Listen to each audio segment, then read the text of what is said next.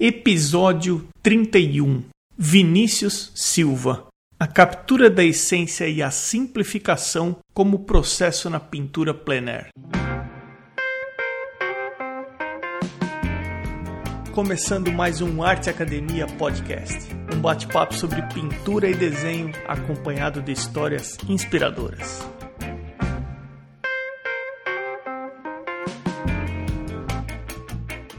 Ô Vinícius, seja bem-vindo ao podcast.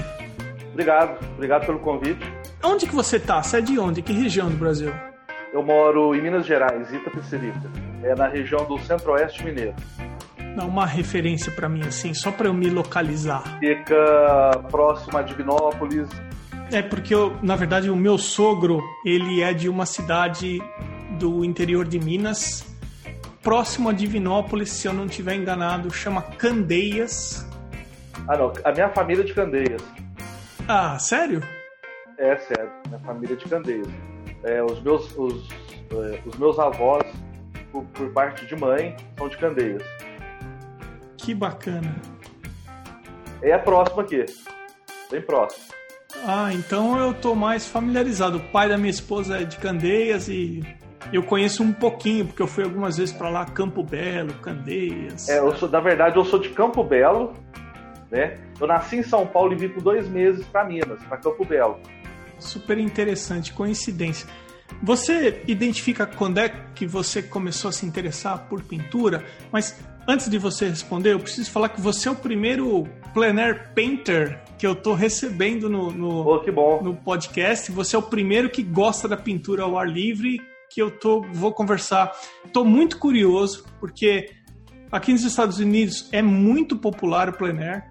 É, é. muito comum você ver o pessoal pintando na praia. Você, é bastante comum, bastante popular. Uhum. Você identifica quando é que você começou a se interessar por pintura? Olha, eu, eu desenho desde criança.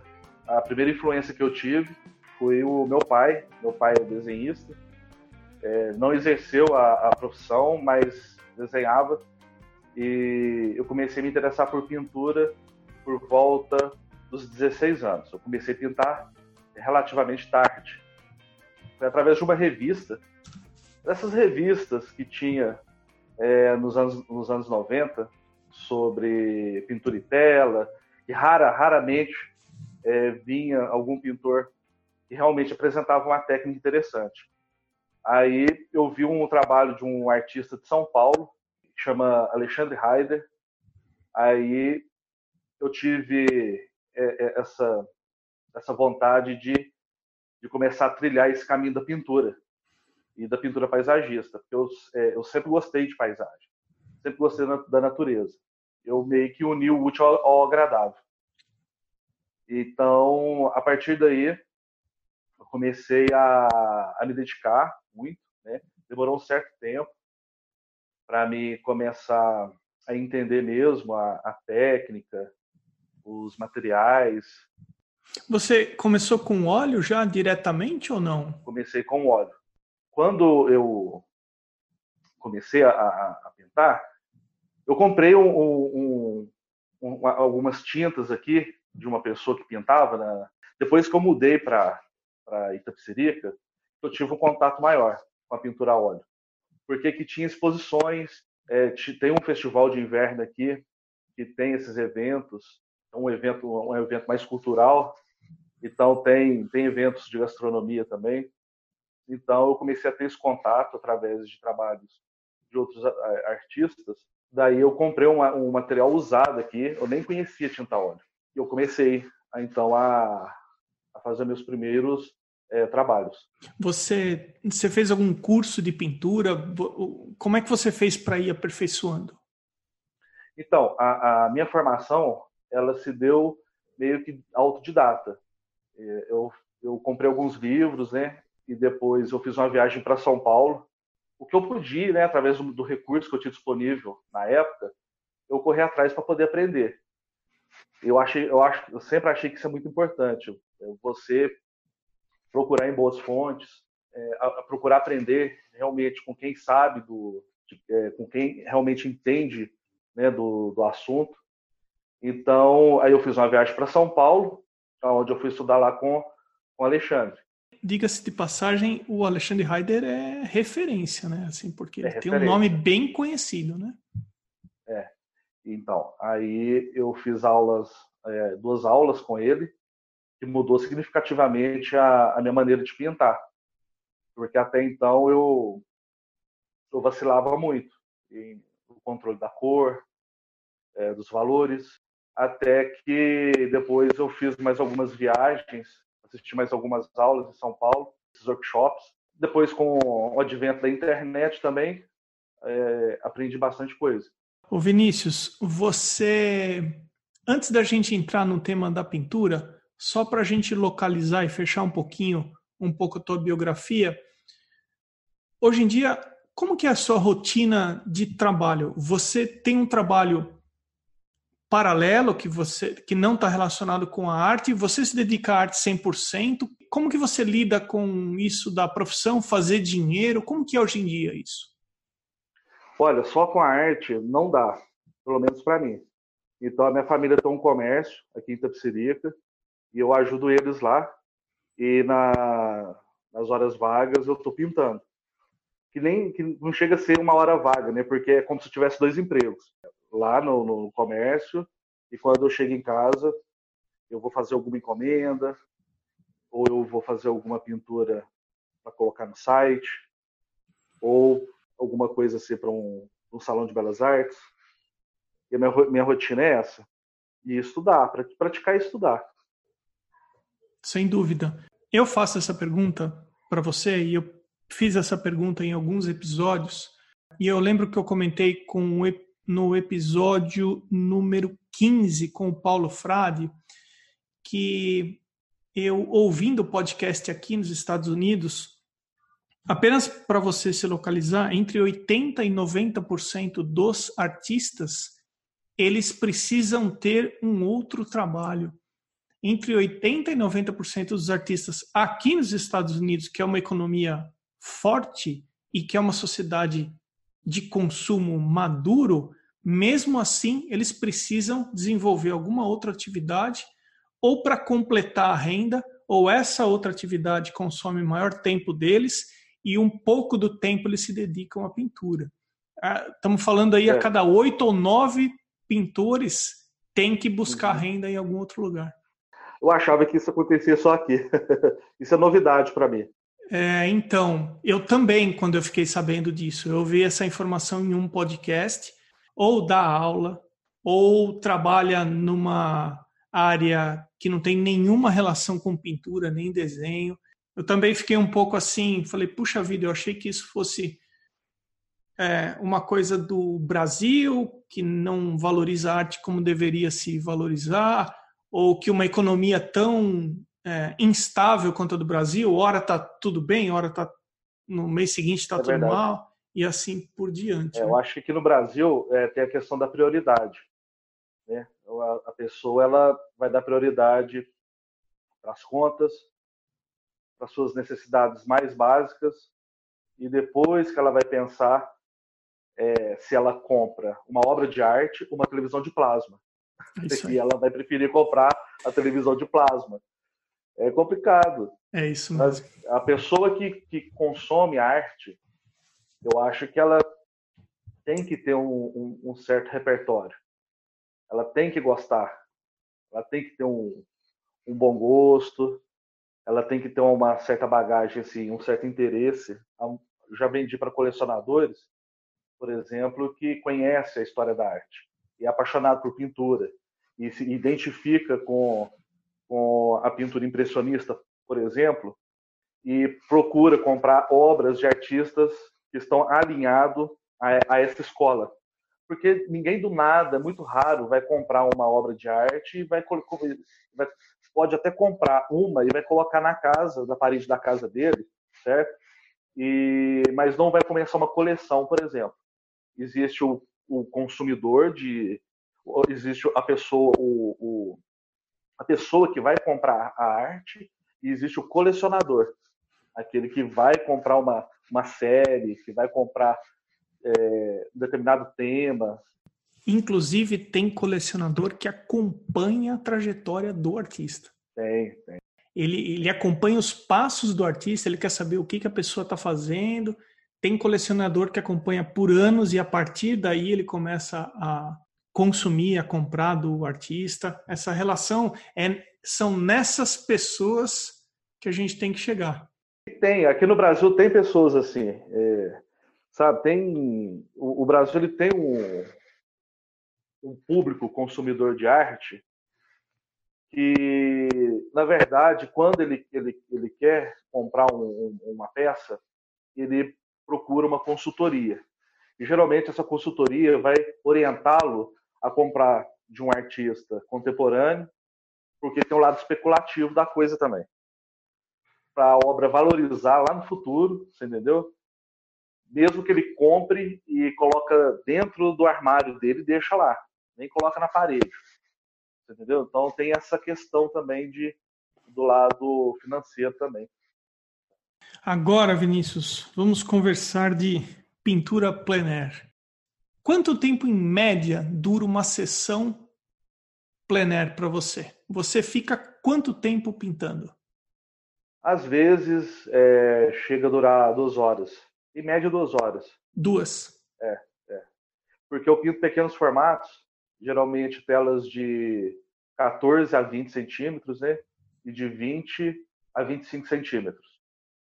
Já pintei algumas telas de 30 por 40, 40 por 50, mas é complicado, porque carregar isso daí no né, pro, pro meio do mato carregando isso daí é complicado.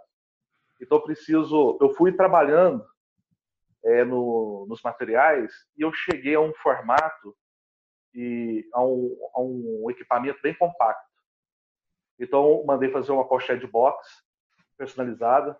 Tem um, um artista aqui que montou uma empresa de plein air. Então liguei para ele e a gente combinou. Aí ele fez um, uma pochete box bem reduzida para mim. E eu carrego, eu uso aquelas telas de plein air, que é colada com a cola de pH neutro, né, no, no MDF, e engaveto ela dentro da maleta. Isso que eu ia te perguntar. Você pinta em quê? Porque você pode pintar só no MDF, selado, e coloca um, um gesso e trabalha diretamente nele, ou, mas pelo que você está me dizendo, você ainda cola a tela nele, é isso? Isso. Eu colo a tela nele. E eu uso uma cola de pH neutro, pra, que é uma cola, esses pessoais que, que trabalham com, com restauração, usa muito dessa cola porque ela não amarela com o tempo. Ela pode amarelar porque ela é livre de ácido, certo? E eu colo no MDF porque ele é bem, bem leve. Você faz uma sessão e volta para casa? Você faz uma sessão, muda de lugar, faz outra? Como é que é? é quando eu viajo, eu faço assim. Eu, quando eu vou para a Serra da Canastra, por exemplo, eu, eu saio, pinto duas, três telas é, num dia só. Aí eu paro para almoçar e volto para a pintura. É, é meio que uma coisa meio que obstinada mesmo. Tá? É porque eu não quero perder nada. E eu, eu tenho comigo o seguinte: é, eu estou pintando, eu acabo de pintar, eu vejo uma cena, eu já quero pintar de novo. Você entendeu? Porque aí a sensação que eu tenho é que eu estou perdendo. É, eu estou perdendo luz, estou perdendo motivo. Você entendeu? Não, entendo perfeitamente. tema. Aí eu, eu, eu, levo sempre uma câmera comigo, mas nunca é a mesma coisa. Tanto que eu prefiro, às vezes, pintar de, é, usando a tela que eu pintei ao ar livre como referência do que usar uma fotografia. Vou contar uma coisa para você aqui. Eu não tenho o hábito de pintar plein air. Eu tenho muita sensibilidade na vista. É, eu tenho que sair à luz do dia com o óculos escuro porque minha vista dói, cansa, né? E eu não, não, não consigo ficar numa situação ao ar livre sem o óculos. Se eu tiver que colocar óculos escuro, as cores foram para o é. espaço, né? E mas quando eu estava esperando, eu tinha aplicado para as duas universidades, eu resolvi tentar fazer uma pintura ao ar livre. E eu peguei as minhas coisas montei e a hora que eu fui começar a fazer a tinta, eu simplesmente eu não consegui. Porque para mim foi uma explosão de cores. Foi uma coisa tão intensa que eu, eu não conseguia eu não, não consegui nem começar a pintura. Eu comecei a fazer a tinta e eu, eu, eu lembro que eu fiz um primeiro esboço, mas eu não segui adiante, porque a quantidade de cores para mim foi uma coisa tão absurda, porque mesmo que eu monte uma composição em casa, adapte uma luz e pinte a partir dali ao vivo, com um modelo ao vivo, se você sai daqui e vai para uma situação como Cerrado de Minas, ou como você está falando, Serra da Canastra, nossa, a quantidade é tão rico em termos de cor que eu, eu tive essa dificuldade. Uhum. Então, é, o segredo é simplificar. Porque realmente é, a gente é tentado a, a colocar tudo dentro da tela. Se você não fizer, se você não isolar a parte, né, os americanos costumam é, chamar de viewfinder, que é aquele. Esse aí é um, é um recurso é, muito interessante, porque quando eu comecei a pintar, eu sentia, porque como o nosso campo de visão é muito amplo, eu tentava colocar tudo e isso aí dava uma distorção terrível. E também essa, essa confusão com as cores. A gente recebe muito estímulo. Porque eu costumo dizer que é, por, por, hoje em dia, por mais que a gente tenha é, equipamentos com capacidade de capturar imagens com alta definição, eu acho que ainda não supera o olho humano. Você tem que ir preparado quando o, eu vou, eu pelo menos vou pintar ao ar livre, eu vou preparado para fazer uma síntese, para fazer uma redução. E o resultado ainda assim é satisfatório. Até mesmo porque as pessoas que vão ver a pintura, elas não vão ter o um motivo para comparar e falar assim, não, aliás, o artista, ele deve até modificar muita coisa, né? Ele ele ele ele absorve aquilo, passa a, aquilo, a, aquilo que ele está vendo para uma série, para um trio de ideias e transforma aquilo, sem descaracterizar. Existe uma interpretação da informação, né? A gente interpreta a informação, né? Interpreta a informação. Você não, quando você vai contar uma história para alguém, você não conta da mesma maneira que, a, que ocorreu, porque é chato. A, a, pintura é a mesma coisa. Uma biografia, um filme, é, tem muita ficção dentro daquilo que se, que se diz ser verdade, certo? E na pintura tem isso também. Então, é, eu acho que o, o, o segredo para pintar o ar livre é capturar a essência e simplificar. Eu estou lendo um livro, o meu inglês não é muito bom, é, mas eu consigo é, ler bastante coisa. É, do, de um artista norte-americano que chama Edgar Payne. Ele, ele foi um dos maiores pintores paisagistas do, dos Estados Unidos. Ele tem um livro, inclusive fica aí a dica, que chama Composition of Outdoor Painting. E, e, ele fala muito dessa questão de, de você transformar aquilo que você está vendo e, e tomar cuidado com os excessos. Bacana. Eu não fui com essa mentalidade para o meu primeiro minha primeira pintura em plein air. Então, tá aí explicado o porquê do, do que eu não fui bem sucedido na minha pintura. Mas eu aprecio demais o, o plein air. Tem um motivo de você fazer uma sessão por duas horas? Tem um motivo específico para você ficar duas horas? Ou duas horas é o tempo que você resolve o que você precisa? E aí eu vou emendar para uma outra pergunta. Você fez a pintura ao vivo quando você traz de volta para o teu estúdio, para sua casa, você continua trabalhando ou você não toca nunca mais? Eu pinto em duas horas porque o sol muda de posição. Então, é... e com isso a, a, a luz muda de posição, a sombra muda, a, até a atmosfera muda. Eu gosto de sair muito para pintar no período da manhã. Então, se eu começo a pintar às sete e meia, por exemplo, quando é nove e meia, aquela, toda aquela atmosfera já se dissipou. daquela atmosfera do período ali da manhã, que dá aquela névoa, né? E isso aí ajuda muito a trabalhar a perspectiva. E outra coisa, o Brasil é muito quente, não tem como eu ficar mais de duas horas, né? Pintando ao ar livre, porque nem sempre eu vou encontrar uma sombra. Aí a maior parte do tempo eu fico no sol mesmo. Então eu levo uma blusa fina para tampar os braços, para não sofrer nenhum tipo de queimadura, e chapéu. E sim, eu já trouxe para casa, já terminei pinturas aqui no ateliê, por vários motivos. Alguns são, por exemplo, eu já pintei paisagens é, durante o entardecer.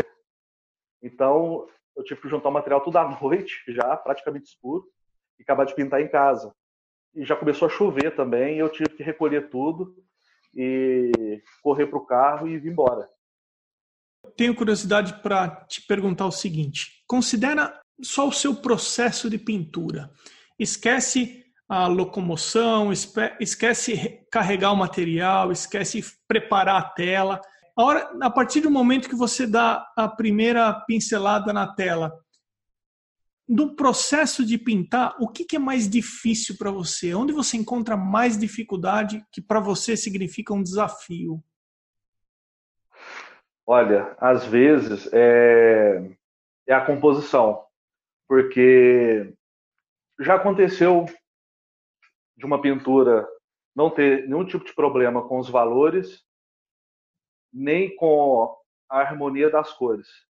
Mas a composição, às vezes, é, não fica tão legal.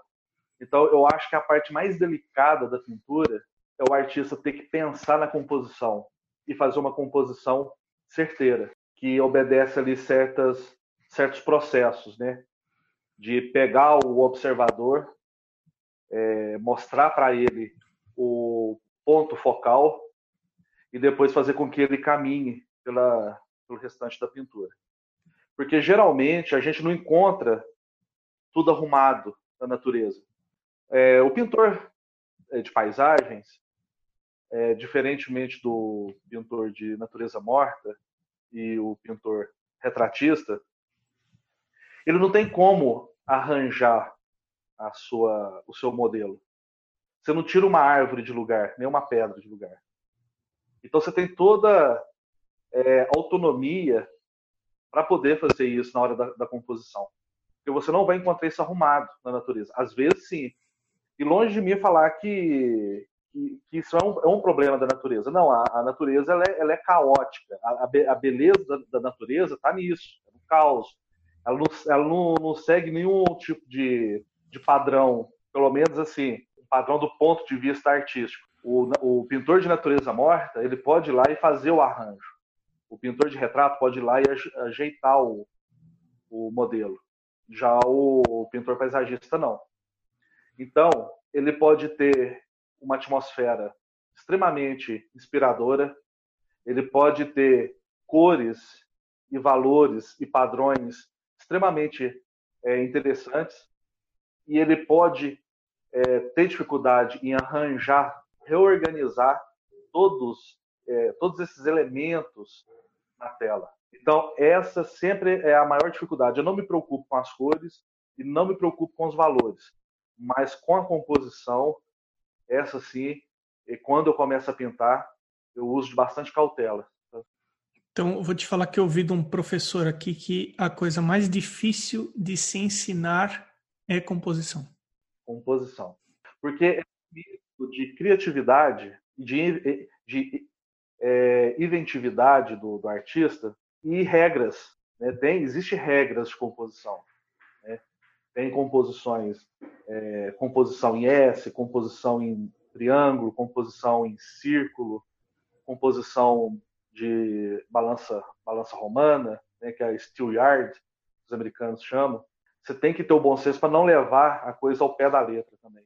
Bacana. Agora, o outro lado da história. Em que momento, nesse processo de pintar, você se realiza como pessoa? Ou em que parte do processo você fala, nossa, pintar é legal demais, como eu gosto de pintar? Aonde? Que parte do processo? É quando quando está fluindo. e o resultado vai aparecendo. Quando consigo é, é, vislumbrar já a pintura, o resultado dela. Esse, esse é um momento que eu penso assim, nossa, como, como é bom fazer isso. É, é porque à medida que, que você vai resolvendo certas questões na, na, pintura e ela vai já te mostrando um certo resultado, entendeu? Aquilo te motiva mais ainda você ir até o final. Porque já aconteceu, é claro que acontece, eu acho que acontece isso com todos os artistas, independente do nível, vai ser, ter sempre um trabalho ruim, cara. Um trabalho assim que esse aqui eu vou esconder de todo mundo, sabe? O trabalho mais ou menos, não, esse aqui eu vou. Esse aqui acho que merece. Ô, Vinícius, se fosse só um, tava bom, pô. É, olha, o, o artista, eu acho que ele, ele nunca vai estar pronto. É, ele começa a errar menos, mas ele erra. Mas é, com o tempo, à medida que o artista vai ficando mais velho, e vai tendo mais tempo de cavalete, eu acho que ele tende a errar menos. Mas ele ainda ele sente alguma uma ou outra vez, às vezes o trabalho não é tão ruim, é o nível de exigência do artista que é muito alto. Então ele olha para um trabalho que todo mundo vai gostar e não eu acontece isso comigo. Trabalho que eu não gosto e alguém vem aqui em casa, ou eu mostro para alguém, falo, nossa, legal desse trabalho, gostei demais. E às vezes até me compra eu falo, não, pode levar.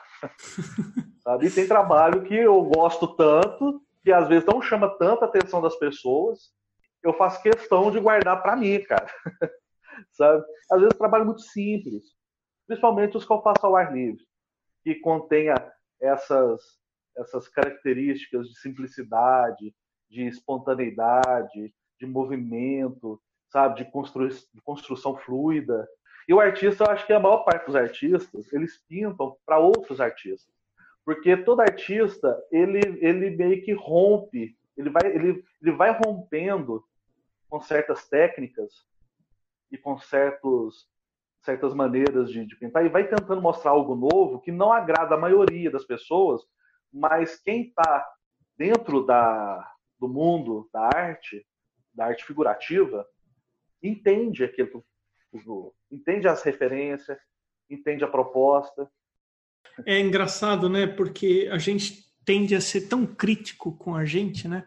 A gente é. às vezes faz uma um desenho, uma pintura e a gente vê tanta coisa errada naquele desenho, naquela pintura que só a gente vê. É, tem muita coisa que eu faço e eu falo assim, nossa, da próxima vez eu vou evitar isso daí. É, é. Porque é cada, acho que cada trabalho que, que a gente faz é um aprendizado. Então, tem coisas que você que funcionaram, né, que você vai pegar e vai aplicar, e tem coisas que você não, não adianta mais, eu vou descartar esse tipo de processo. E é só, é, é, por isso que não adianta só teoria, você tem que ir para a prática. E se a gente pegar o outro lado da história, esquece a, o pincel, a tinta óleo e a tela. Só que tem um monte de coisa que está em volta do ato de pintar. Colocar um post no Instagram, é colocar preço na tela, comprar material, escolher onde vai pintar. Tirando o fato de pintar, qual que é a parte que você menos gosta? Cara, eu tenho uma certa dificuldade é, em vender o peixe, em vender meu peixe de, de divulgar, de botar preço. Eu tenho muita dificuldade. Procuro usar o melhor material do, do mercado. O melhor material que eu, eu nem vendo tanto, sabe? Assim, eu estou sempre vendendo, mas não é uma coisa que que vai virar minha, que vai pagar minhas contas, mas eu estou sempre vendendo. Então eu procuro sempre comprar o melhor material, até mesmo por respeito ao colecionador, né? Então às vezes fica difícil, porque a gente paga caro no material, principalmente no, nos materiais importados. Então, Vinícius, você se importa de falar que material você usa? Não, eu uso, eu uso telas, eu uso dois tipos. Eu uso a tela de algodão, então eu procuro usar de uma linha que é muito boa aqui no Brasil, que é a da, da Tridente. Eu uso também de algodão da Fredericks, que é uma marca americana. e eu uso linho. Inclusive essa tela que está aqui no, no, fundo é no linho. E o linho ele é importado, então ele, é, ele se não me engano, está 200 e 204 reais o metro. Eu uso as tintas que eu uso também são importadas. Alguns pincéis que eu tenho aqui, eu tenho da Rosemary Brush e a maioria são marcas nacionais. Eu acho que pincéis não, não, não interfere tanto assim na, na, na, qualidade. Tá, e tinta óleo, qual você usa? Eu uso Winston Newton, eu uso Rembrandt, uhum. tem algumas outras marcas aqui. Eu comprei umas tintas da Pebel, mas eu não gostei muito. Acho que vou voltar para Winston Newton, sabe? Eu gosto da textura da Wilson Newton. Ah, Acho que a é, textura é... dela é. E olha é. que quase todas as tintas que eu tenho são gambling. É... Mas eu uh, tenho uma outra cor, Wilson Newton, e a textura eu cheguei dela. A ter é uma, eu cheguei a ter uma, uma tinta da Gambling. Só que ela parou de vender aqui no Brasil. Ah, Quando eu iniciei na tá. pintura, ela já estava saindo do mercado aqui, sabe? Então, eu procurei aqui na, na, nas lojas é, virtuais e não consegui achar não, sabe? Aí, mas entraram outras.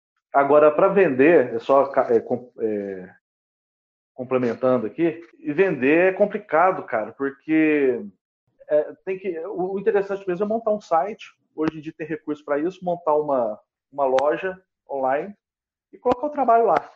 Pelo Instagram também já consegui vender. Não existe mais galerias assim, nem marchand, né? Pelo menos aqui no Brasil.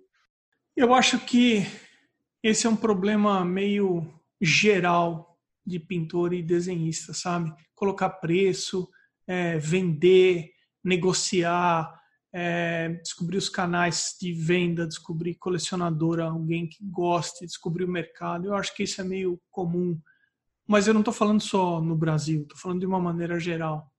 Já que você falou em site, colocar no site, eu queria aproveitar, é, deixar aqui um recado para as pessoas acessarem o arteacademia.com.br. Eu sempre estou com alguma coisa lá, ou um PDF para baixar, ou uh, tem link para grupo no Facebook, uh, pode se inscrever para newsletter. Eu não mando spam, mas esporadicamente eu mando alguma informação.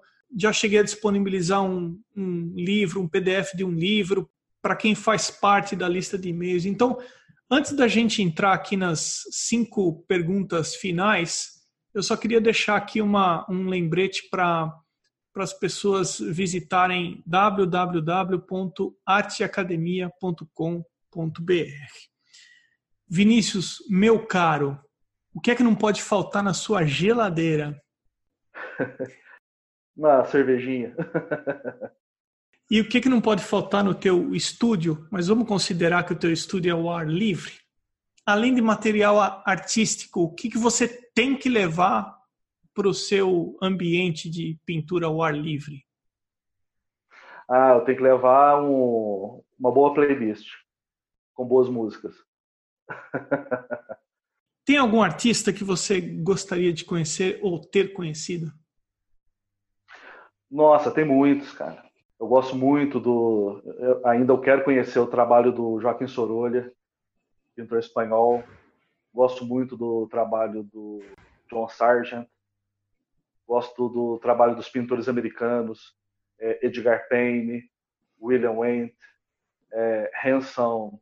Esse eu não sei a pronúncia do, do sobrenome dele, eu acho que é Puttoff.